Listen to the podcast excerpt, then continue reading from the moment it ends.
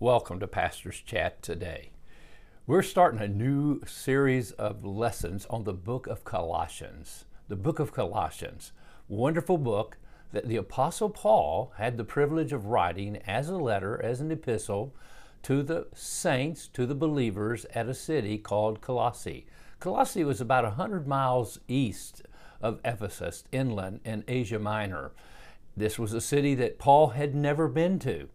And it's so possible that when he was at Ephesus for the period of time that he was there, teaching and preaching the gospel and discipling people, that several people got saved. As they got saved, they took the gospel to their home city.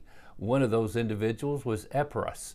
Epaphras probably became the pastor of that church at uh, Colossae. Another individual that was uh, saved there at uh, we believe Ephesus was Philemon, and there's a whole book written to him.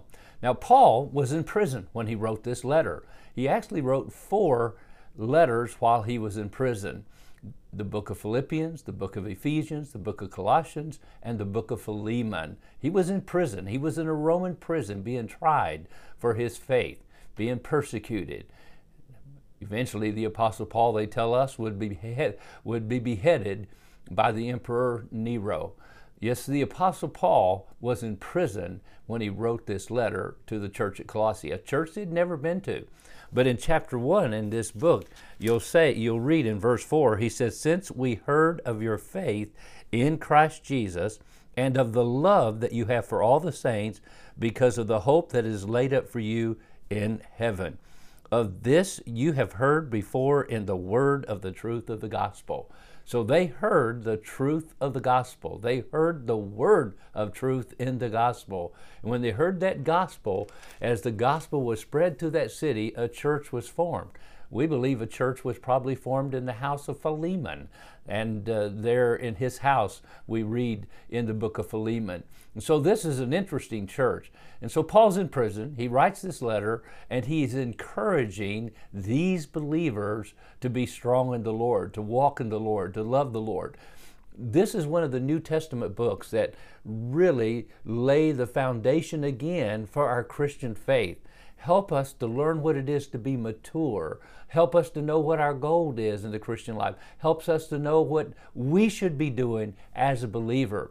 As in most of Paul's epistles, the first letter, the first chapters are very doctrinal, and then we know that the last letters, uh, the last chapters have to do with being practical in your walk in your Christian life.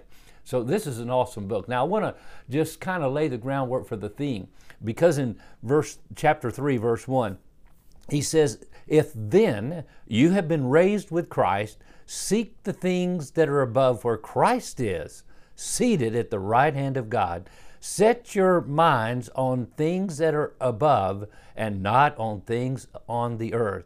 For you have died you have died and your life is hidden with Christ in God when Christ, who is your life, appears, then you also will appear with him in glory. Now, what a way to kind of set the stage to study this book. Set your mind on things above and not on things of the earth.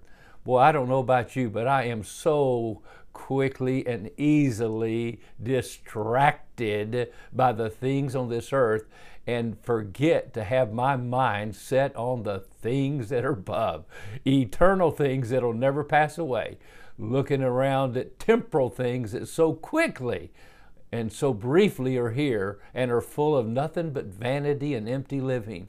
Oh, they capture our attention too often. So Paul's saying, set your mind on things above. Now, the theme for the whole book is the preeminence of Jesus Christ.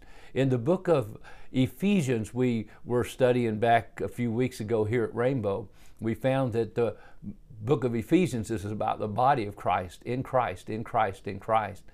The body of Christ, the church. But now in the book of Colossians, the emphasis on the head of the body, Jesus Christ, the preeminence, the supremacy of Jesus Christ in his church.